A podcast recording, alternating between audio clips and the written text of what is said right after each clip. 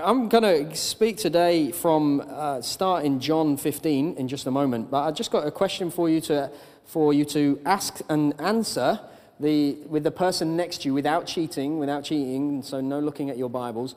Uh, what what are what were sorry what were the first words of God to man? Right in the beginning, according to Genesis, what were the first words from God to man? Okay, we got it. Have we got it yet? Genesis 1, verse 27, the first words that God speaks to man is go and multiply. Absolutely nothing to do with apples or trees or, or whether it was good or not or anything like that. The first words from God to man were go and multiply. Go and enjoy yourself and make sure there are more people this time next year than there are currently this year. Uh, what were the quick question for again? You got less time for this because you should get this a little bit quicker. What were the last words of Jesus to man before he ascended into heaven? Not like the last words of Jesus in the Bible, but the, the last words recorded in the Bible of Jesus to man, to his disciples, before he ascended into heaven. You got 30 seconds. Quick, what were they? Go. We got it yet? Matthew 28, the Great Commission where he says, All authority in heaven and earth has been given to me. Go therefore and make disciples of all nations, baptizing them in the name of the Father and the Son and the Holy Spirit, teaching them to observe all that I've commanded you. And behold, I am with you always to the end of the age. If you said, Acts 1 verse 8, go and be my witnesses, I'll give you that as well. But that, that kind of that sort of idea. So here, here's what we have. The very first words of God to, to man is go and multiply. Go and get more of you so that this time next year there'll be more of you than there are currently. And the last words of Jesus, go, I'll be with you to the end of the age. I've got all authority. I give it to you. Go and make disciples of all nations. Go and be my witnesses. That's the, the big overarching arc of the story that God from the beginning, and then what Jesus says to us, and the words to us are go and get more of you, go and multiply. Right, if you've got your Bibles, John 15, we're just going to look at one verse in verse 16, is where we're going to start here. This is Jesus speaking. It's in the context of his speaking to the disciples in abiding in the vine. And he says this in verse 16 of John chapter 15 You did not choose me but I chose you and appointed you that you should go and bear fruit and that your fruit should abide. We'll stop there. You did not choose me, Jesus says. I chose you and I appointed you to bear fruit. This idea that Jesus chose us, you did not choose him, he chose you. It's wonderfully comforting news. It's wonderfully comforting truth because just think through the implications for that for a moment. We're in this big overarching story go and make disciples, go multiply, go and do more of you, go into all nations of the world. I'm always going to be with you. And you kind of think about that for a moment. The implications of Jesus saying to you, God saying to you, I chose you, you didn't choose me in this big journey is hugely comforting. Because if you had chosen him when the going gets tough, because it will, we've all been through something in our, in, in our lives at some point where there has been a bit of pain or hardship or trial or difficulty. If you chose him, he could quite easily turn around and see you and say, What are you whinging for? I never asked you to come along. You chose to follow me. I never said it was going to be easy. Like, get over it. Strap yourself in. Stop whinging. You're following me, not the other way around. But he chose you. Just think that through for a moment. So when the going gets tough, there is this moment of, well, hang on, it wasn't actually my choice in one sense. He chose me, He rescued me, He redeemed me, He's brought me on this journey. And now there's a responsibility on Him because His glory, His name, His fame demands it that he's, He will see us through. He didn't make a decision and then go, oh, that was a mistake. He chose you and he appointed you. And here's what's really, what, like really important to get hold of when we understand this idea of being chosen, this idea of election, of God choosing you, is that when we look at this idea of election throughout Scripture, we see that election is not about a privilege, it's always about a purpose. It's not, I've chosen you so that you can just have a nice little cuddle every week and everything's really nice and, and cozy and wonderful. And, oh, thank you, God, you chose me. It's wonderful. As we see throughout Scripture again and again and again, the choosing, when God says, You'll be my people, I'm choosing you, I'm appointed you, is always for a purpose. There's always this promise. I've chosen you, but it's a promise or a blessing that's connected to a purpose. And here we're told the purpose is to bear fruit. If you think about it through Scripture, when, when God chose Abraham, before he was Abraham, Abraham, he says, he says, as soon as God calls him and to leave his home, to change his name, to receive the blessing of God, to become a, a great nation, this blessing from God, I've chosen you, it was accompanied by a divine purpose to be a blessing to the people of the earth. Right? You see that all the way into the Matthew 28 bit we just looked at a moment ago. The promise of Jesus, this, this promise I've chosen you, I've appointed you, I'm with you to the ends of the age. There is a command, a purpose, so go and make disciples. So here's this big story that we have that we've, that's going on here. Go and make more disciples. Go and make sure that this time next year there are more of you are than there are this year. You have been chosen to play your part in all of that. And we've been chosen not just to sit and, and feel really good and special. We're chosen. What a privilege. We've been chosen for a purpose. And the purpose here is to bear fruit.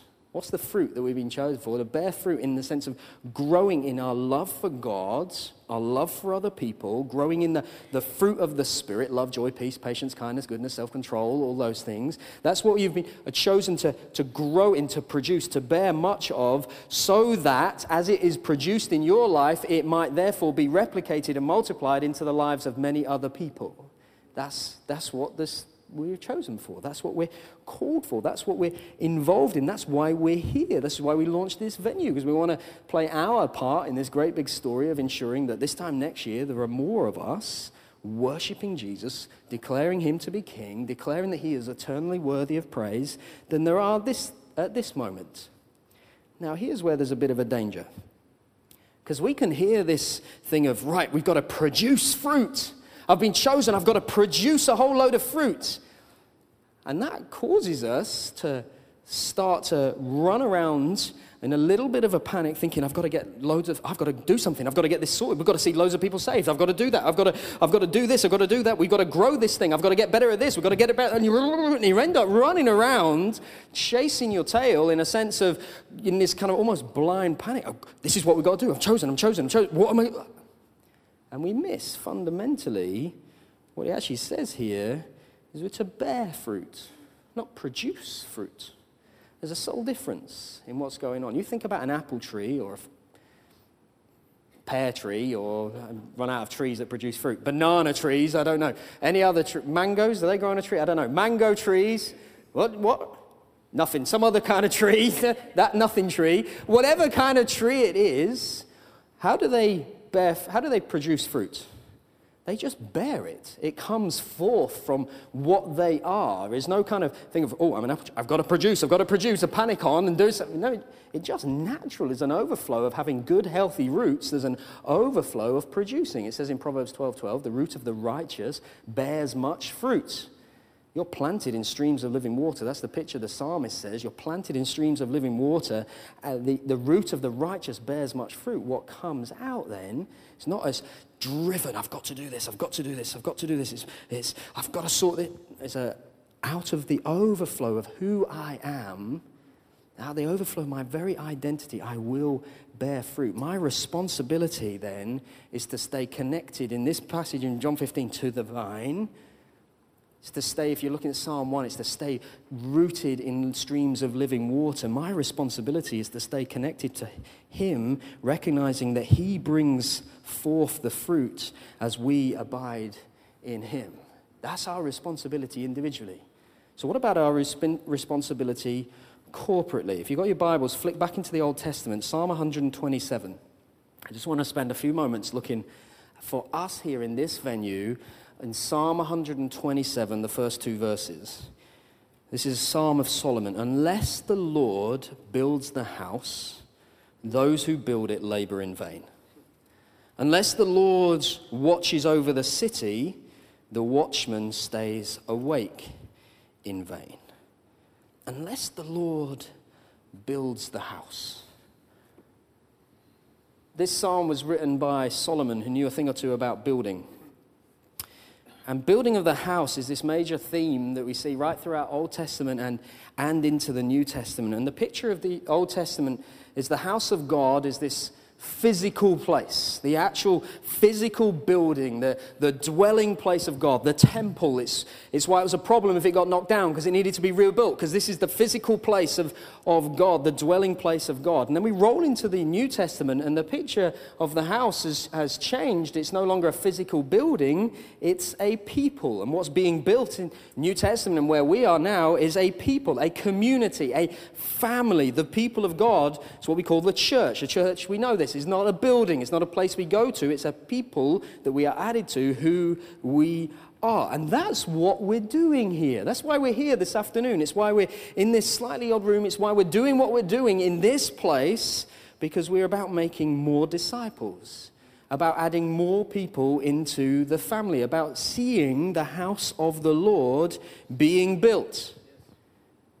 So, first question we've got to ask ourselves when we read this little passage is is God doing this or are we trying to do it ourselves?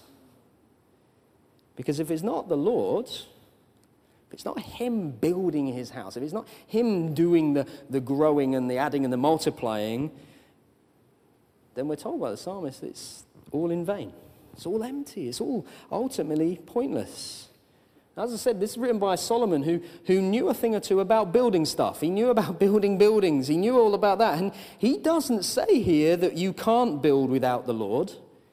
He just says, in the end, it's pointless. It's all in vain. It's all ultimately a waste of time. Ultimately, we're not actually going to get anywhere. You might be able to do something, but it's not actually going to be worthwhile at the end of the day. You see, this is the reality. It is entirely possible to build, and sadly, even build church and organizations and stuff independent of God. It's entirely possible. We're not told that it's impossible, you can't do it. No, it's entirely possible that you can build independent of God without Him, even actually instead of Him. Little bit like, God, we know what it says in your word, but that was written way too long ago. We live in this culture. We need to actually change this and change that. That stuff just ain't going to wash now with our modern world of the way everyone thinks and does stuff. So, actually, I know you've got some good ideas, but they're a little bit dated now. And so, we're going to build like this because if you say this and if you do this and you do it like this, wow, crowds come. And that's what we're about, right? More people next year than there are this year. So, as long as we've got more people coming through the door, it doesn't really matter what we're saying or what we're doing because it's people, people, people. That counts. Look at us great. We can get a crowd. I mean, we could offer to take, we could take an offering every single week and say a thousand pounds if you just come through. Every single week. We'll just keep doing it. More people we get, the more money we generate, the more, it's like a pyramid scheme of church building. What an idea! Except that's not what it's about, is it? It's just about bums on seats getting more people. It's not, hey, God, we, we, we kind of know what we're doing. Thanks for your help, bro. If you could just help us every now and again, you know, like with a little bit of a blessing, but generally stay out of it. Because that stuff that Hannah started us off with, when you gather together, each one's got this, that, that's a little bit messy. It'd be easier if we knew exactly what songs we were going to sing and, and do it just like this and just so. And, and to be honest with you, the idea of actually having to gather together, why don't we just stay at home and, and, and just tell each other we went to church? Like, it's kind of that sort, like, you could do all sorts of stuff, but no, no, no, no. So in the end, it's all vain. Think about the Old Testament, right? Tower of Babel story of the Tower of Babel. They attempted to build without the Lord. They built something big.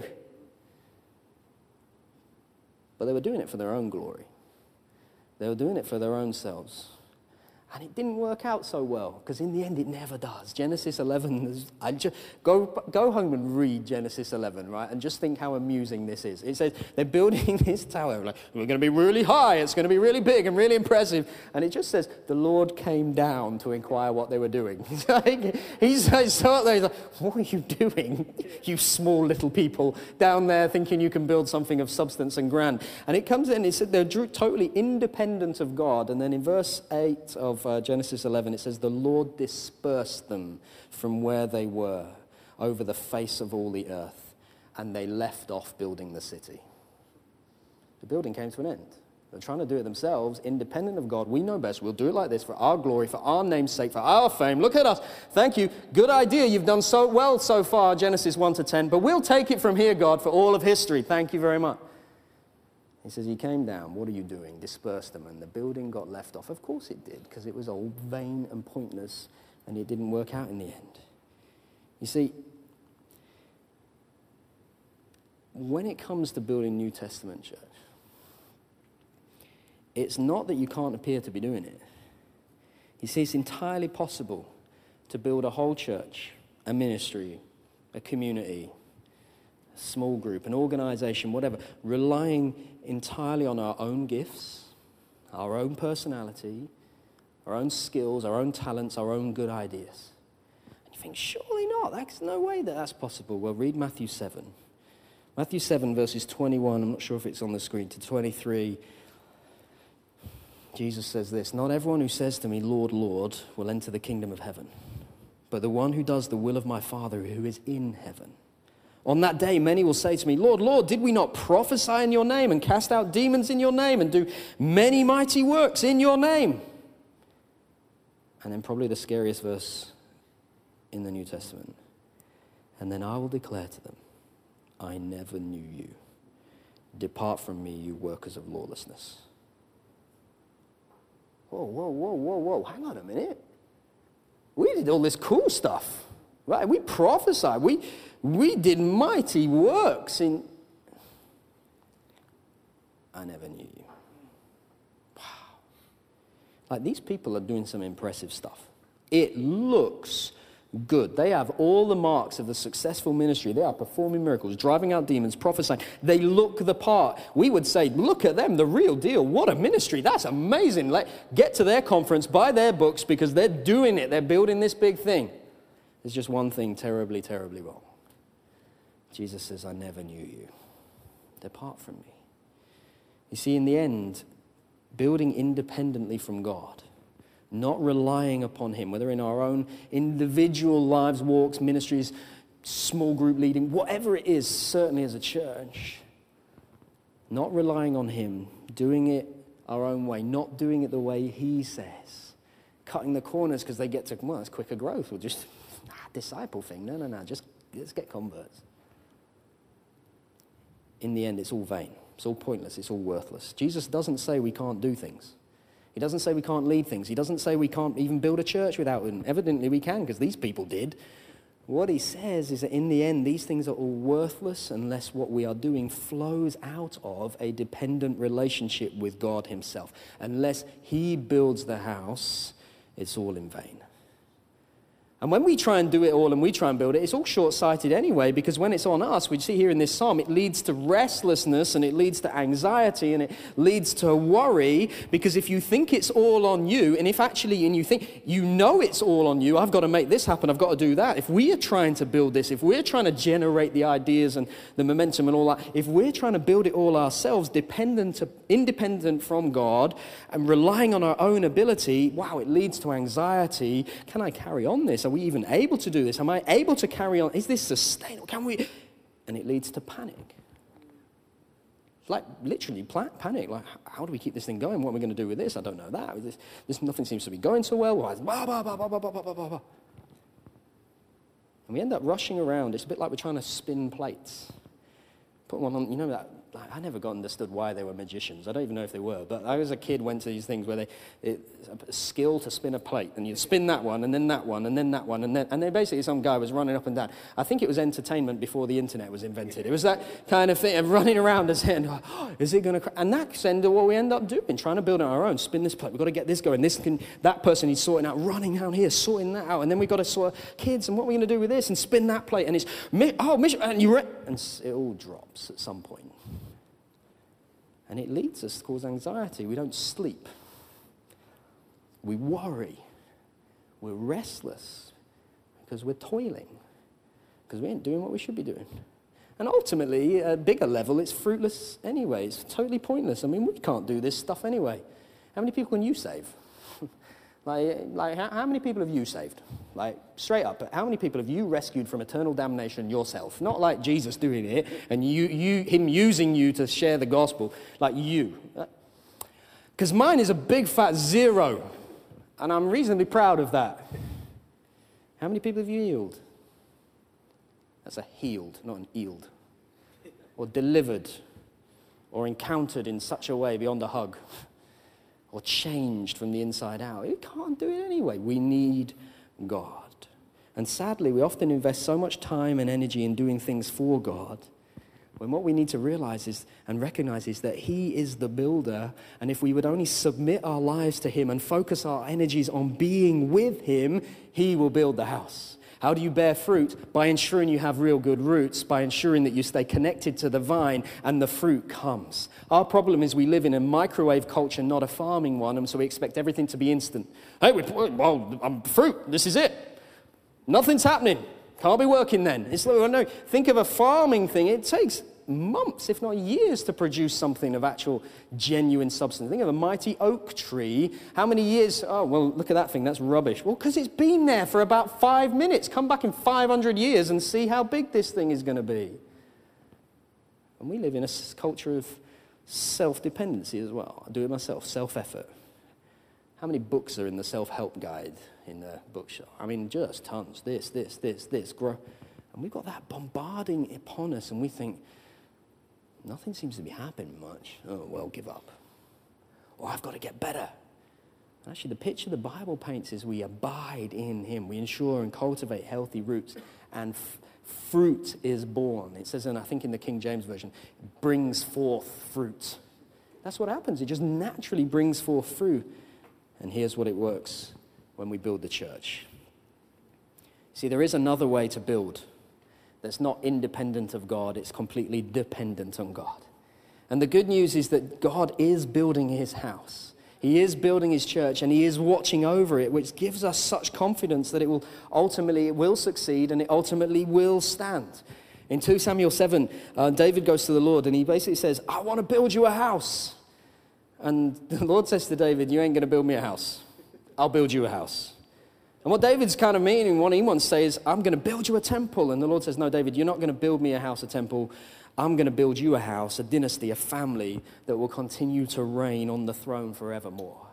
See, God is about a people being built. He always has been. And it's the picture that we see in the New Testament in Ephesians chapter 2, verses 19 to 22. It says, So then, describing us, this is us, you are no longer strangers and aliens, but you are fellow citizens with the saints and members of the household of God, built on the foundation of the apostles and prophets, Christ Jesus himself being the cornerstone, in whom the whole structure being joined together grows into a holy temple. In him him, you are also being built together into a dwelling place for God by the Spirit. This is the house that God is building. He's building us. We can't bring together strangers and aliens and make them citizens and saints, but He can and He does. This is the house that He's building. This is 1 Peter 2 5.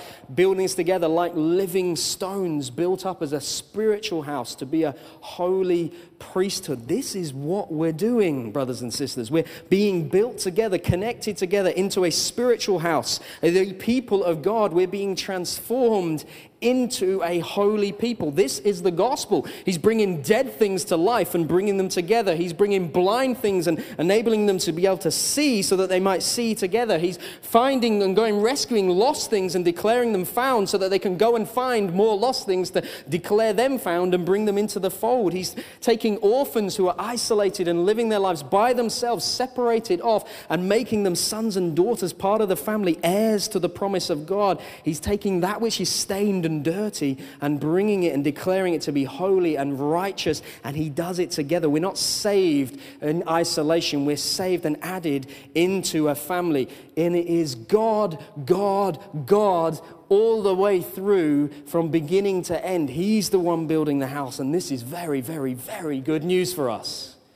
Hebrews 3, verse 1 says, Therefore, holy brothers, you who share in a heavenly calling, consider Jesus the apostle and high priest of our confession, who was faithful to him who appointed him.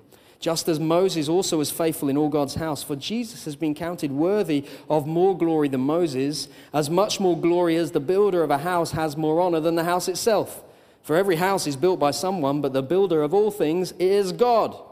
Now, Moses was faithful in all God's house as a servant to testify to the things that were spoken later, but Christ is faithful over God's house as a son, and we are his house, if indeed we hold fast our confidence and our boasting in our hope.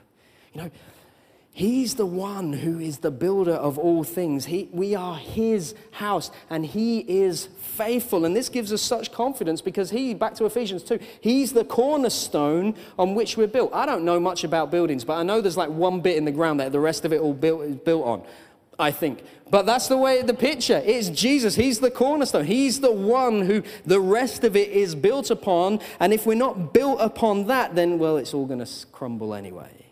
And he's also the master builder, building over it. He is the one who's faithful over it. He's building his church, tells us Matthew, and the gates of hell will not prevail against it. He's the builder. And he's watching over it as well. What amazing truth this is. God is watching over his house. Now, what's his house? His house is the church. Who's the church? You and I, which means God is watching over our corporate life, but over our individual life as well. Every single detail, every single moment, every single situation. Psalm 121 I lift my eyes to the hills. Where does my help come from? My help comes from the Lord who made heaven and earth. He will not let your foot be moved. He who keeps you will not slumber. Behold, he who keeps Israel will neither slumber nor sleep. The Lord is your keeper. Other versions say, The Lord watches over you. The Lord is your shade on your right hand. The sun shall not strike you by day, nor the moon by night. The Lord will keep you from all evil. He will keep your life.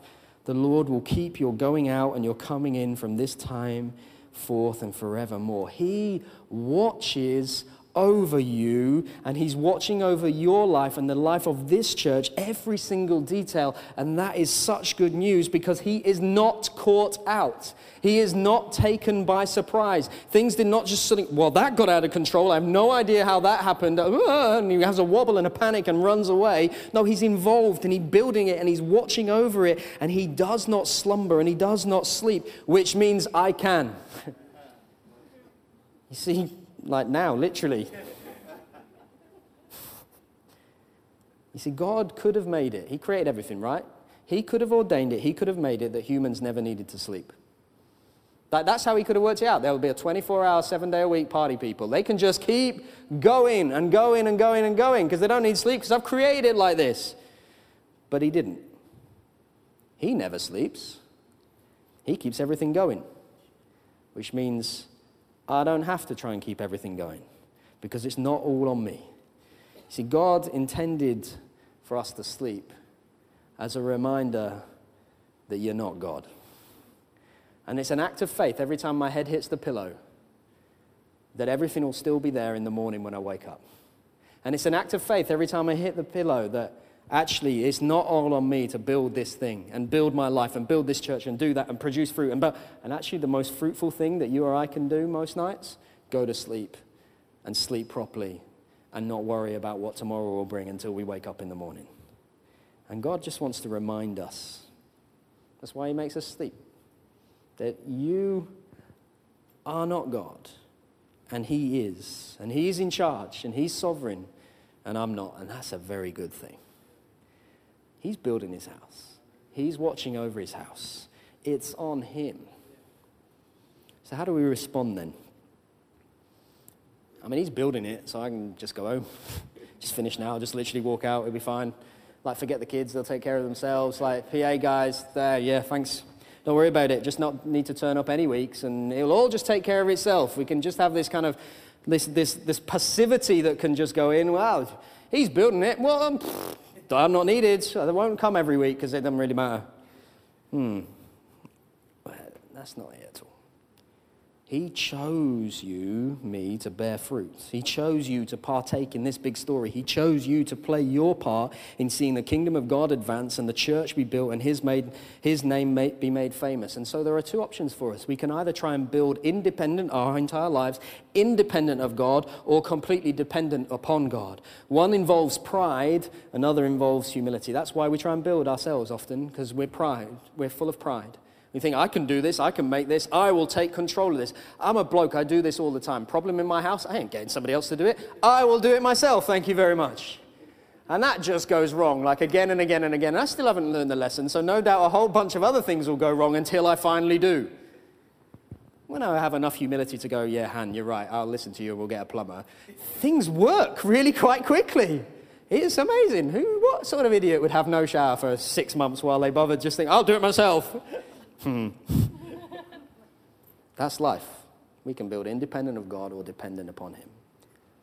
And the first, building independent of Him, is a, is a labor, but it's a labor in vain.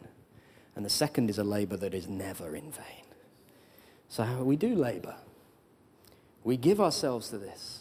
We devote ourselves to this. We devote ourselves to, to abiding in Him and growing in Him individually, but we give ourselves to it corporately and we do labor. We work, Paul says, I worked harder than anyone. We work hard at it, but we're laboring not in vain, but in different things. We're, first of all, we're laboring in prayer. We're laboring in prayer in this, bringing it before God. You're sovereign, you're building, you're watching over it. Continue to make your name famous in this place.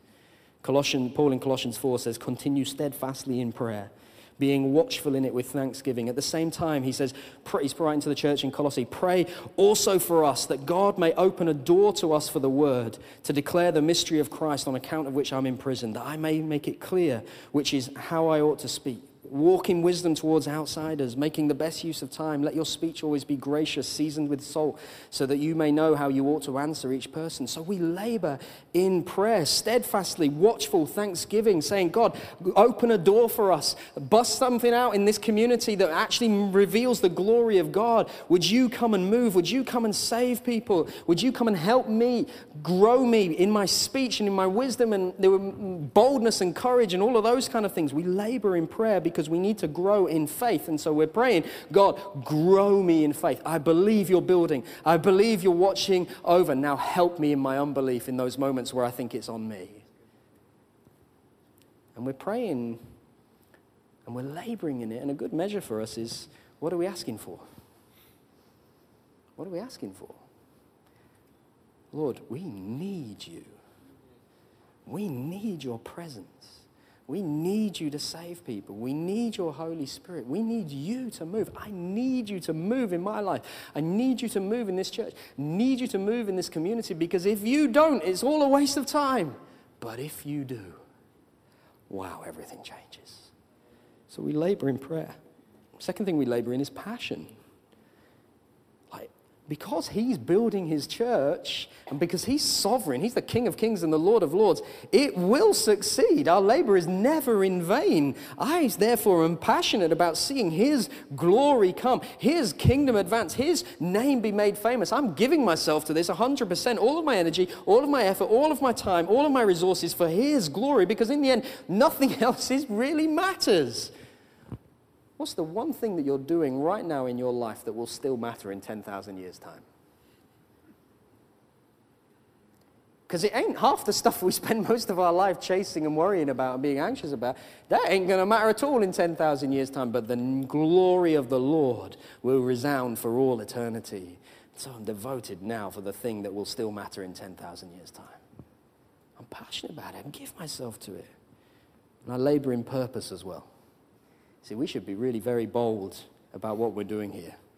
He chose you to bring forth fruit. And so there's an implicit promise there. He will bring forth fruit in you. I love that. It gives me such confidence. Jesus even prayed for it in uh, John 17, verse 18, where he said, As you, talking to the Father, as you sent me into the world, so I've sent them into the world. He's praying for us to be fruitful. Wow. He sat at the right hand of the Father, interceding, saying, God, make them fruitful. He's praying for me. That'll be fruitful. That gives me such confidence and it gives me boldness in building the church, advancing the kingdom, knowing that his promise, his word is that it shall come to pass. And so, all of our going, all of the Great Commission, all of the Genesis 1, right at the beginning, go and multiply, Matthew 28, go and make disciples, Acts 1 8, go and be my witnesses, all of that is empowered and sustained by this promise I am building my church. I will be with you and all authority has been given in heaven and earth, so go. And so when Jesus says those things, wow, we believe him. And so I labor, I labor and I rest. And I commit my life to seeing his kingdom come and his will be done. And I use the means that God has ordained without anxiety and worry and stress and all the rest of it. And I commit to the outcome of the Lord and I say, Lord, have your way. And I join with Moses in Psalm 90, verse 17, and say, Let the favor of the Lord our God be upon us, and establish the work of our hands upon us. Yes, Lord, establish the work of your hands.